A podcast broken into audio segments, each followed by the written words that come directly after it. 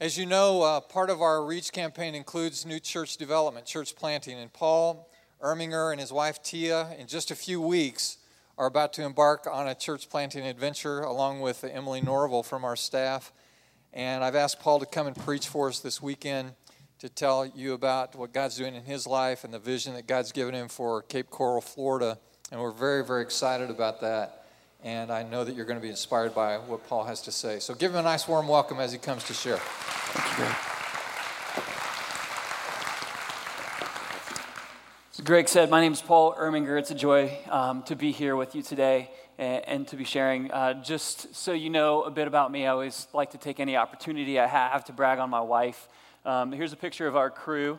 We have three daughters. They are a princess tornado. They're amazing. I mean, just pink stuff flying everywhere at all times. Our oldest, her name is Ella. She's 8 years old and goes to Royerton. Our next one is Aaliyah. She's 5 years old. And then our youngest is Odessa, who just turned 4.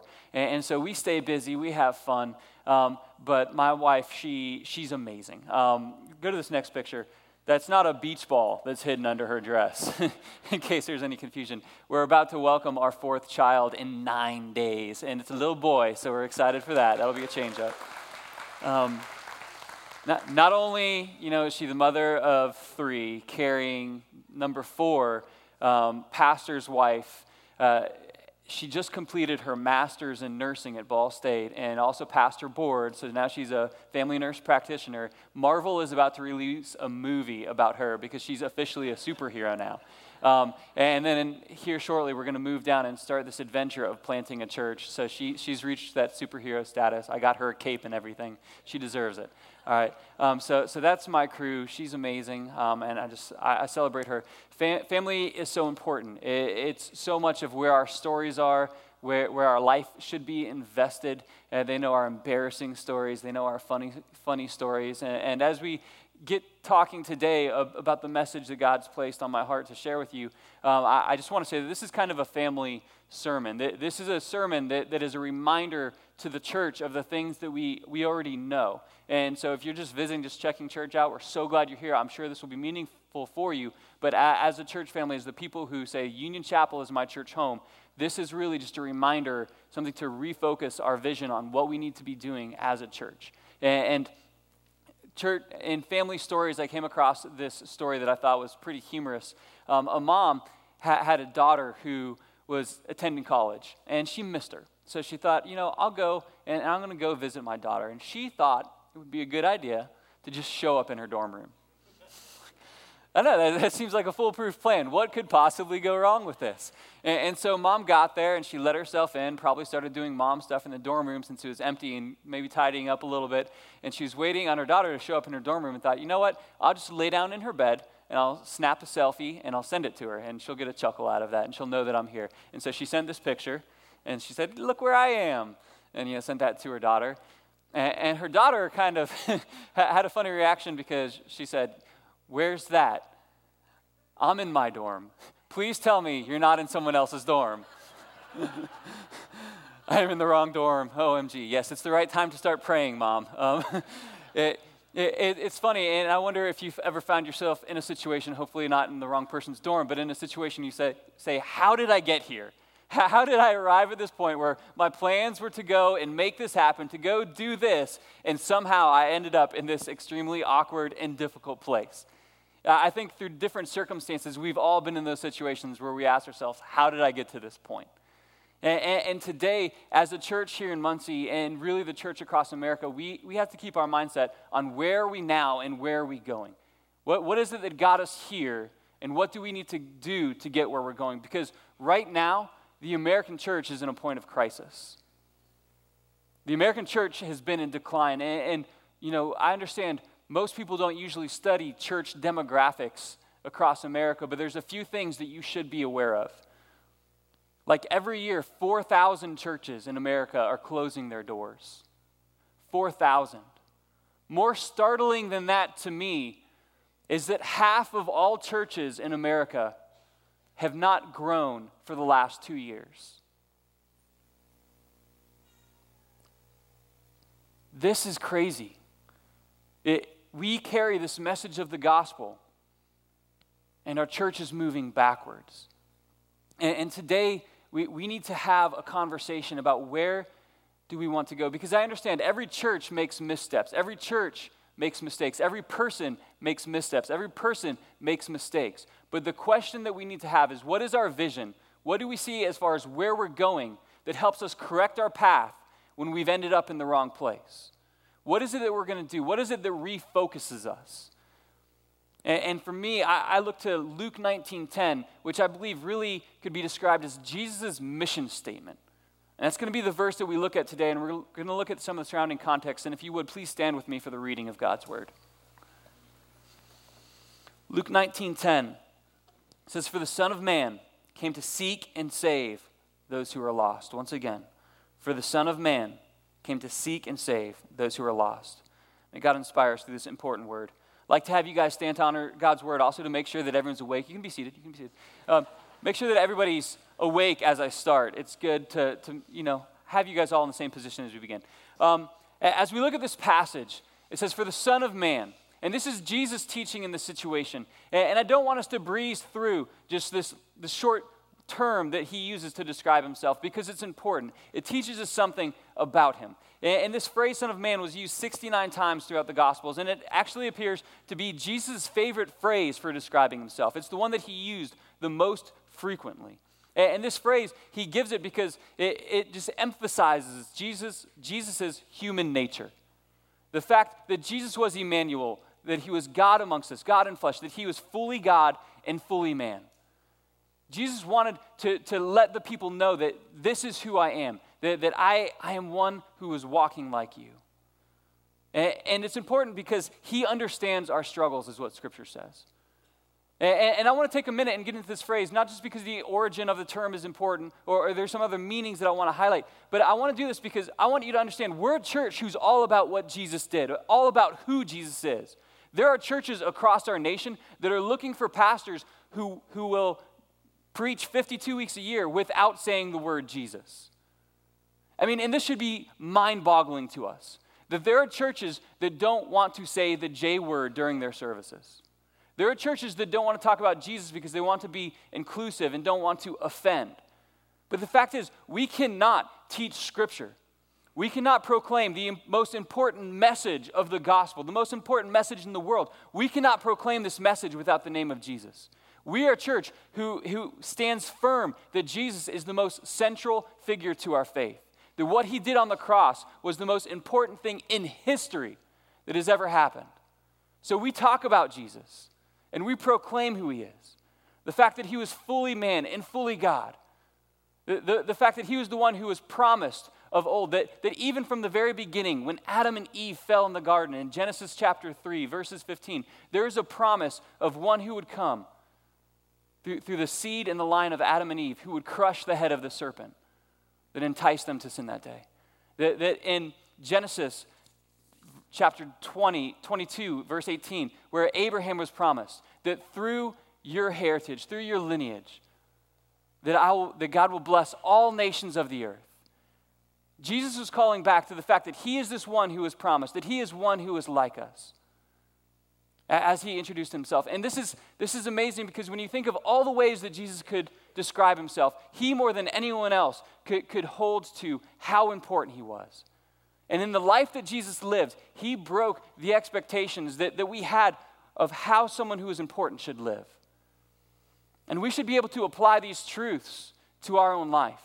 Jesus could have described himself as the King of Kings and the beginning and the end more than any of these other terms that he used. And he did describe himself, rightfully so, in circumstances of being the King of being the first and the last.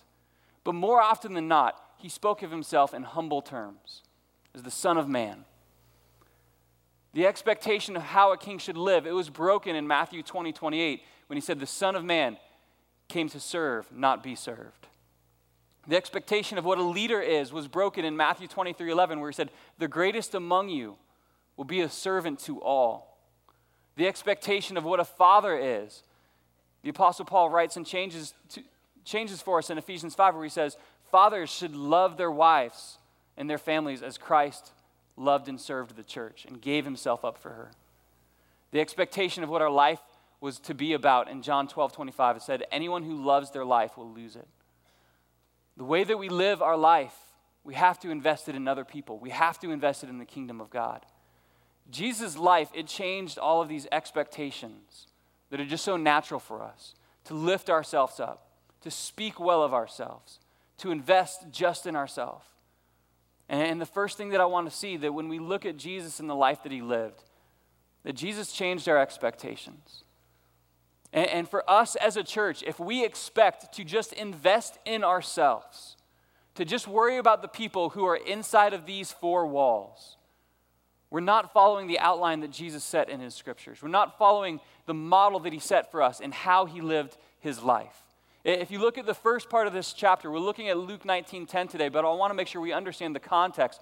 In the first 9 verses of this chapter was Jesus' interaction with Zacchaeus, which is a story that is well known.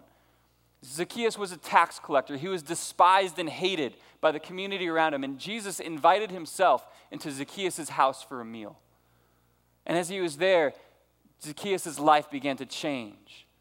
And he trusted in Jesus, and he made amends for the wrong that he did. And then Jesus speaks this purpose statement that we see in Luke 19:10. And he says, we seek after the lost. Do you understand that in the way that Jesus lived his life, he didn't just wait for the lost to come to him. He didn't wait for people who were hurting to figure out that they need to come to him, but he was seeking after them. We have to be a church, and we have to be a people that is seeking after those who are far from God. We can't just wait for them to show up at our church service. And the expectation that they will is misguided. And this is what I mean by that, because we have this mindset as Americans that if we have church, then lost people will come to it and they'll come to Christ. But the fact is, no matter how significant our church is in our city, most people won't know about it. I mean, can you just imagine if your senior pastor here at your church was so important that he was able to sit down and talk with the President of the United States of America on a regular basis and advise him? This was actually true of Dr. Hines, who was a pastor in Washington, D.C., He led a church of a couple thousand people. It was pretty significant. He was pretty prominent. He would sit down with President Reagan on a regular basis and advise him. He had a reason to kind of puff up his chest and feel important, feel like he was noticed in his community. One day he decided he'd test it out, and he went down to the gas station, the local McClure, about a mile down the road from his church, and he said, hey, could you give me directions to my church? And just asked. The gas attendant said, no, I've never heard of that church. I don't think it's around these parts. You know, his ego just deflated in that moment.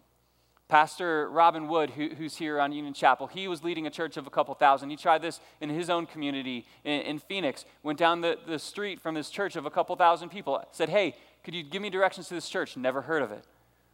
When I heard this story, I said, you know, I understand how that could happen in Washington, D.C. or Phoenix, but that probably wouldn't happen in Muncie. There's just not as many things going on in Muncie. People know about Union Chapel.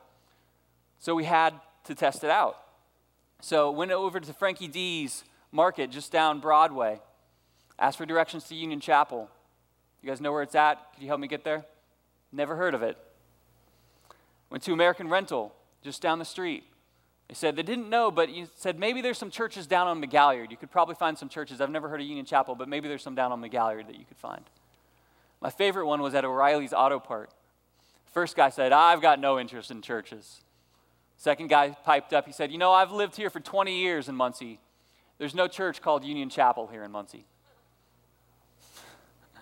Isn't that funny? I think maybe it might be in a different city. The third one said, you know, there's a new one down in McGalliard. Maybe that's the one you're thinking of, down near Wheeling. Saw them building something. The concept that by us gathering here is going to tell people who are far away from God about the gospel, it's misguided at best. It's not working. It's not a method to reach our community. We as a church, we as individuals, as families, as followers of Christ, we have to decide to be people who seek after those who are far from God. We have to be people who go out into our community and invite and invest in and make the love of Christ known through the way that we live to the people who surround us. Because just by gathering here, it's not enough. And believe me, I know that there's countless stories in this room, in this church, of people who say, this message of the gospel, it's completely changed my life. I know that I'm one of them. When I was 17 years old, I can remember what it was like when I came to know Jesus. I can remember what it was like before I became a Christian. I remember the darkness that was there, the feeling that life is just empty. Just do what feels good, and then your days will end, and that's it. And then when the hope of Christ came into my life, and the healing of Christ began to work in my life, how things changed. I can remember the light just pushing the darkness out of my life. And I know that many of you have experienced the same thing. And so just so that the people around you know that this isn't just pastor talk, this isn't just the preacher, if Jesus Christ has dramatically changed your life, would you just say amen? All right, I know that I sprang that question. Some of you weren't ready for it. You were like, I wanted to say it, but I didn't get to. If Jesus Christ has changed your life, would you say amen? All right, good. That one was louder. Now, I do that because I want them to know that it's not just me, that Jesus Christ, he is effective. He makes change happen when you put your life into his hands. But the American church has allowed God to work in their life in a powerful way. And then they live their life in a way that shows little change. And in fact, I'd say it's kind of like floating down the lazy river. Have you ever been to the lazy river at a water park? You know what I'm talking about. It's just a loop. It doesn't go anywhere. You get in an inner tube and you float and you go where the current takes you. In fact, when you're on the lazy river, you're not allowed to swim. You have to stay in your inner tube and you have to float around. And this is the methodology. This is the way that a lot of the American church has lived out their faith. I'm just going to go where life takes me and it'll just have to be okay. I don't want to, splash up any waters. I don't want anyone to get upset at me. I'm going to float through. I'm going to take the easiest route. And this is why the American church largely has entered into decline. Now look, we're not going to impress God. When we meet him on that day, we're not going to blow his socks off by saying, look how I just floated through my life. I don't want to just float through. I want to see this gospel spread. I want people to experience this joy and new life that is only found in Jesus Christ that I found when I was 17. I want to see families changed because of it. And so I want to get off of the inner tube. I want to start pushing up the stream. I want to flip some people's rafts over. I want them to get in the water and start moving with me. We've got to do something. And we have to understand that Jesus is calling us to be people who go out and seek, who take a different path. It's going to be a sobering day for the American church when we stand before the great throne of God and he calls us to accounts and says, what did you invest your life in? And he will expect an answer from each one, is what scripture says. What did you invest your life in? And I imagine the conversation will go largely like this. Well, Jesus, I love you, and I made you the Lord of my life in 1992, and I put on the WWJD bracelet, and I faithfully attended church, but I never really did much more than that. I never served. I never invested in seeing your kingdom expand. I never really stretched ourselves to financially give because you never gave me a strong emotional feeling about doing so. So I just floated along. And I know that sounds ridiculous as I say it from up here, but how true is it of the church in America that we rely on a strong emotional pull before we do anything? When we have the weight and the truth of the words of Jesus Christ recorded in Scripture, where in Matthew 28:19, he says, therefore, go and make disciples. We have the words of Jesus telling us to go, and then we have this reservation that unless I feel a strong emotional tug about doing something, about taking a risk, about stepping out, then I'm just going to sit right here. I mean, that's crazy. That's insanity. We know the words that have been spoken. We know the mission that we've been given. And I love the way that John Piper describes how we can respond, that we have three ways that we respond when we hear this instruction from Jesus Christ to go. We can either go, we can send, or we can disobey. And church, I'm not trying to put something heavy on your shoulders, but I'm just trying to be an alarm clock that's sounding and saying, wake up and analyze, what are you investing your life in?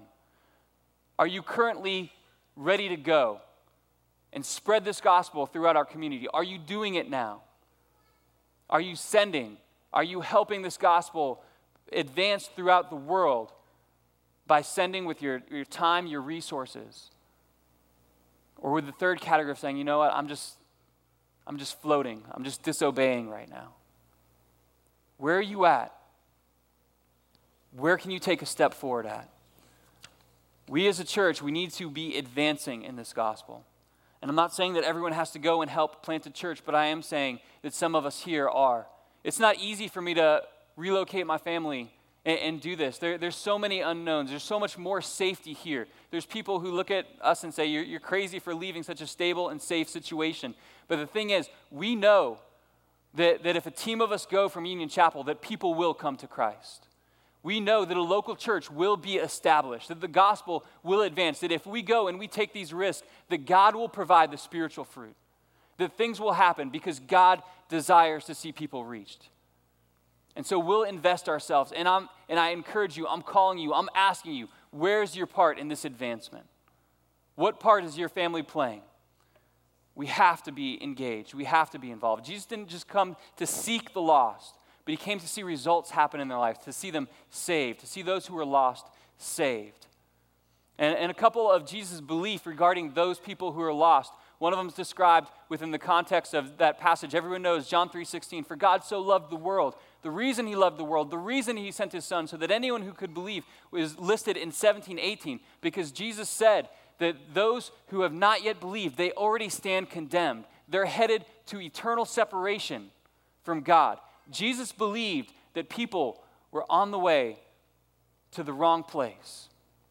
And I believe that as a church, as a people, that when we look at the teachings of Jesus Christ, that he's saying, you guys have to change directions. Jesus changed our direction in life because there's a need, because there's people around the world who need to hear this gospel. He says, you will go. Life was taking you this way. You're going to go this way. It may not make sense to other people looking at your life, but this is where I'm calling you. That's the second point. Jesus changed our direction. He changed where we're headed because there's people in our city and in our nation who need to hear this message.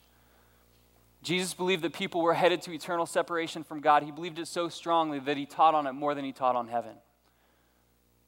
And larger than that, Jesus believed that people were headed to eternal separation from God, so he gave himself on a cross to pay for their sins, to pay for our sins. He endured a painful death to take away every sin. Jesus believed it.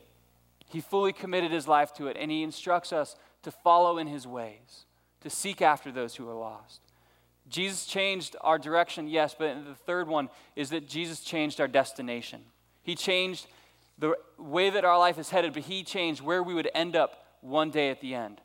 And you know what? Yes, it's true that he changes the eternal, but he also changes the future of the life. And let me say it this way. We were once consumed and controlled by the flesh, and we just went after what it was good for us. But when we become Christians, he begins to change those desires. And when his spirit comes into our life, he begins to heal families.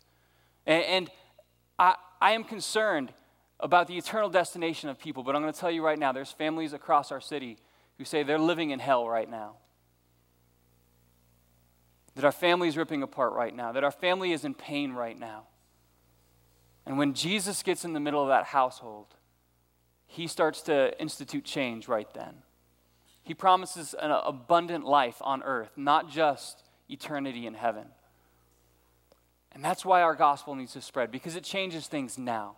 Yes, it changes later too. You know, we were once vessels of wrath headed for destruction, but God has set us apart now when we believe. He's given us a future. He's given us a hope. The Apostle John describes a picture of heaven that he sees in Revelation 7:9, and he describes this stadium. I mean, you're going to have to try to wrap your mind around this. He wrote, "After this I looked, and behold, a great multitude that no one could number, from every nation, from all tribes and all peoples and languages, standing before the throne and before the Lamb, clothed in white robes, with palm branches in their hands, and crying out with a loud voice, 'Salvation belongs to our God who sits on the throne and to the Lamb.'" Now, you're going to have to try to wrap your mind around this for a second, because we can imagine the biggest stadium we've ever been in. Maybe it was at a Colts game. Maybe it was somewhere else. But you have to imagine all the generations of earth, all the generations of everyone who's ever believed, all standing and crying out. I mean, can you just imagine the thunder and the feel of all the voices going at once? And I don't even know how to begin to explain that we are now at a place where there's no more tears, there's no more fear, there's no more sickness, there's no more pain. We have arrived in the presence and the joy of God forever. And I can tell you that day will come. There will come a day when you stand before your Creator, and if you have placed your trust in Him, you will know peace and joy like you've never experienced. And it is an amazing day that we can look forward to. But the American church is largely more excited about a trip to Disney World than the fact that they have this eternal home that Jesus has prepared for them. And it's a strange thing. It's a strange thing when we say, yes, this is where I'm headed, this is my home, but we don't live with any sort of passion or excitement in our daily life about it. And I just call this because I want our attention to see it for a second. What are we most excited for in life? What are we most passionate about in life? It is just the mild amusements, or the things that will matter forever. You know, as I begin to conclude this message, I want to share with you a story of a family that got to go to the happiest place on earth, Disney World. You know, family of four. They made the big trip that every family tries to make while their kids are young. Daughter was 7 years old, son was 3 years old, and they arrive. They're there. They go under the welcome to Disney World, happiest place on earth. They enter into the sea of parking lots. They park their car. They got their stroller and the kids, and they get on the trolley. They make it in through the cattle gates, and then before them is the Animal Kingdom, and one of the best days. They're so excited. They're going to conquer Animal Kingdom today. And they decide the first place they're going to go is to the Lion King show. Great choice. Going to head there. And I think as a parent, really the best part of Disney World is going to be seeing the excitement on your kid's face. And so as they're approaching the Lion King show, the mom leans down over the stroller and says to her 3-year-old son, "Are you excited for the Lion King show?" And as she does that, she realizes he's not in the stroller. She looks over at her husband. He's not with her husband. He's not with their 7-year-old daughter. And all of a sudden, all of the amusement and the excitement around her just kind of disappears. I mean, you can understand how all of these rides and attractions, they no longer matter right now. She's panicking. Her heart is racing. Where is my son?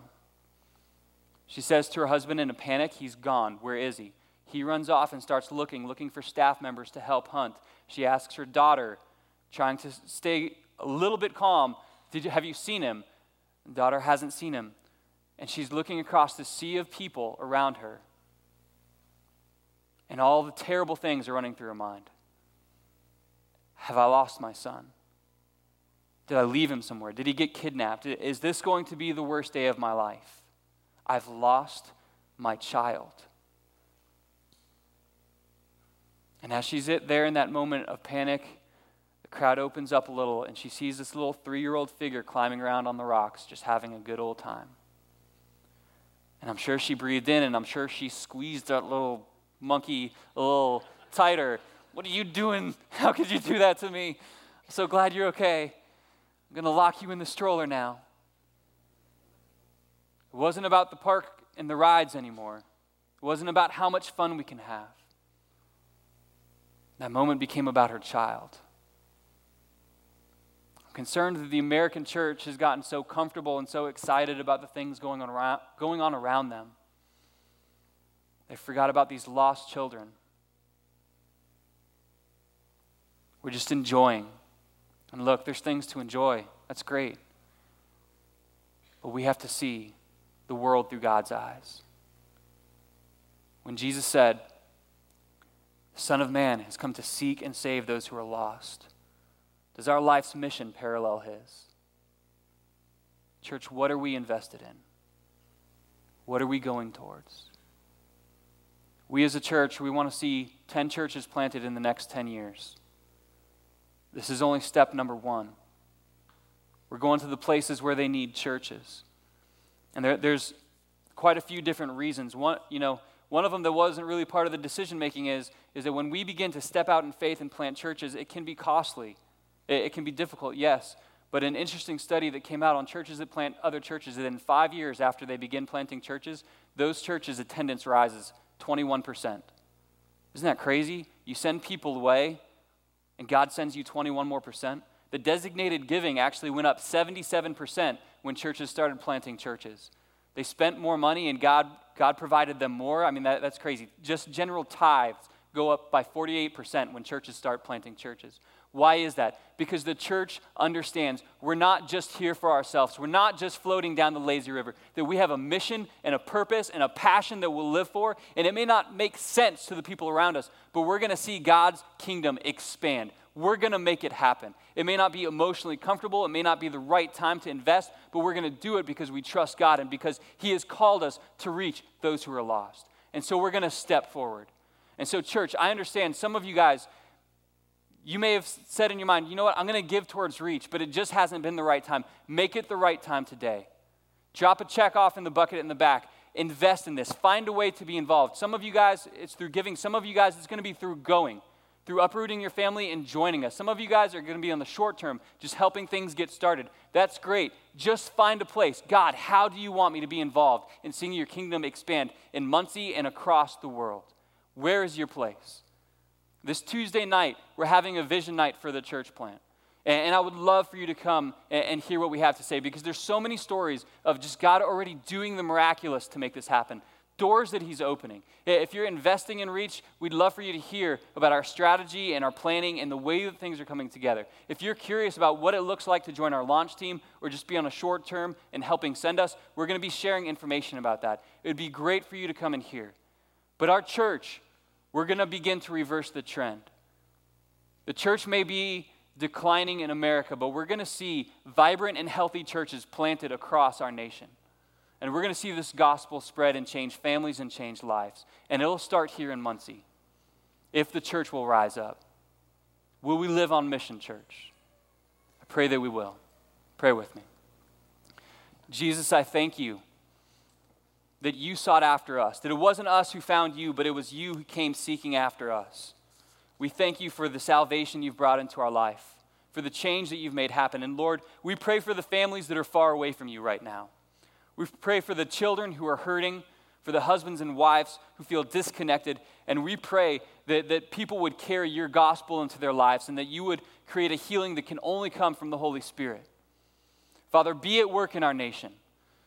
And Lord, give us the mindset, give us the heart and the passion to reach the lost, no matter what the cost is, no matter what the difficulty is. Help us to be the start of this change in our nation. We know that you have a passion to reach the lost, and we are following you, Jesus. It's in your Son's name we pray. Amen.